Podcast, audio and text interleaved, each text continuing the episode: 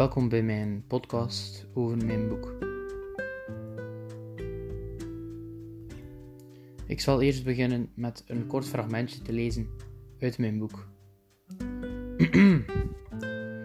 Paarden van beroemde veldheren worden vaak bijna even onsterfelijk als hun illustere bereiders. Dat gold ook voor de viervoeter van koning Albert I. Hoewel het dier bij het grote publiek minder naambekendheid genoot dan Bucephalus, het ros van Alexander de Grote, hadden kunstenaars hem en zijn baas tot vervelens toe vereeuwigd. In menige Vlaamse stad prijkte een ruiterstandbeeld van de soldaatkoning, die naar verluid door zijn troepen op handen werd gedragen, omdat hij zich af en toe, als de kanonnen zwegen, zich aan het front liet zien. Wat er ook van zij, ook in Brugge had het standbeeld van de vorst een ereplaats gekregen, in een park dat naar hem was genoemd, het Albertpark. In werkelijkheid een langgerekte, glooiende strook groen die het station met het zand verbindt, en waarvan nu een flink stuk door het concertgebouw werd ingepalmd. Het maakte bij veel Bruggelingen veel nostalgische gevoelens los, omdat het er heerlijk kuieren was, kinderen er nog ongestoord konden spelen en menig verliefde paardjes elkaar hier voor de eerste keer hadden gezoend. Dit was dus een kort fragment uit mijn boek. Nu ga ik over tot de literaire elementen van mijn boek. Ik heb gekozen voor thema, spanning en natuurlijk de personages. Dus de literaire elementen. Om te beginnen zal ik zeggen dat mijn, uh, dat mijn hoofdkarakter een round character is. Dit komt omdat zijn denkwijze doorheen het verhaal verandert. Zijn manier van denken, zijn, manier van doen, dit verandert doorheen het verhaal. Het eerste literaire element is, mijn, of is het thema.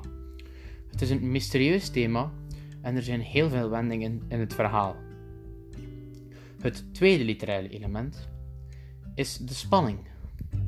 Door het thema van het boek, van het boek begin jij zelf ook na te denken over hoe het boek zou kunnen verder gaan.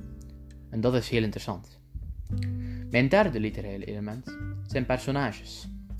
Om te beginnen de protagonist, die, dat is dus Van In, de detectieve, de antagonist, de moordenaar, nevenfiguren zijn alle verdachten die hij doorheen zijn reis tegenkomt, en de figuranten is bijvoorbeeld het publiek van de show en de andere acteurs die ook meededen aan het toneelstuk en mensen die op de manege werkt. Dit komt natuurlijk allemaal voor in het boek. Mijn een kleine eigen mening over mijn boek. Dit boek heeft me eigenlijk totaal verrast. Het was spannend, interessant en je kon je er volledig in inleven. Ik raad dit boek aan aan mensen die zich goed kunnen inleven in een boek en die graag van onverwachte wendingen houden. Want dit gebeurt heel veel in dit boek. En dat vind ik heel interessant aan het boek. Ik zal dan nu drie scènes voorlezen uit mijn boek. twee, van, twee daarvan zijn echt en eentje heb ik zelf verzonnen. De eerste, de eerste tekst heb ik de titel De ontmaskering gegeven. Van in, dus de directieve, verzamelt iedereen op het podium.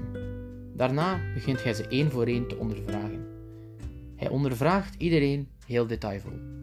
Hij wist natuurlijk al lang wie de dader was, maar hij wou dit publiekelijk bekendmaken. Daarna opmaskert hij de dader. Deze scènes zijn natuurlijk alle drie in mijn eigen woorden geschreven, zodat het een beetje moeilijker wordt. De tweede scène noemt de eerste verdachte. Frank is een staljongen, staljongen van de manege genaamd Amazone. Hij berooft samen met zijn vriend Stefan de villa van Paul Verfay, een beroemde theaterpercent. Hij rooft, dat, eh, hij dat leeg. Tijdens het leegroven ontdekte hij een aantal schokkende foto's, genomen in de folterkamers van de Chileense dienst. Van on, van onderzoekt de diefstal met tegenzin. De directieve. En de derde scène noemt de pink. De pink, die, die werd gevonden op de plaats delict, is naar het lab gestuurd. Daar hebben ze ontdekt dat deze pink van een vrouw afkomstig is die twee jaar geleden al gestorven was. Tot zover de scènes.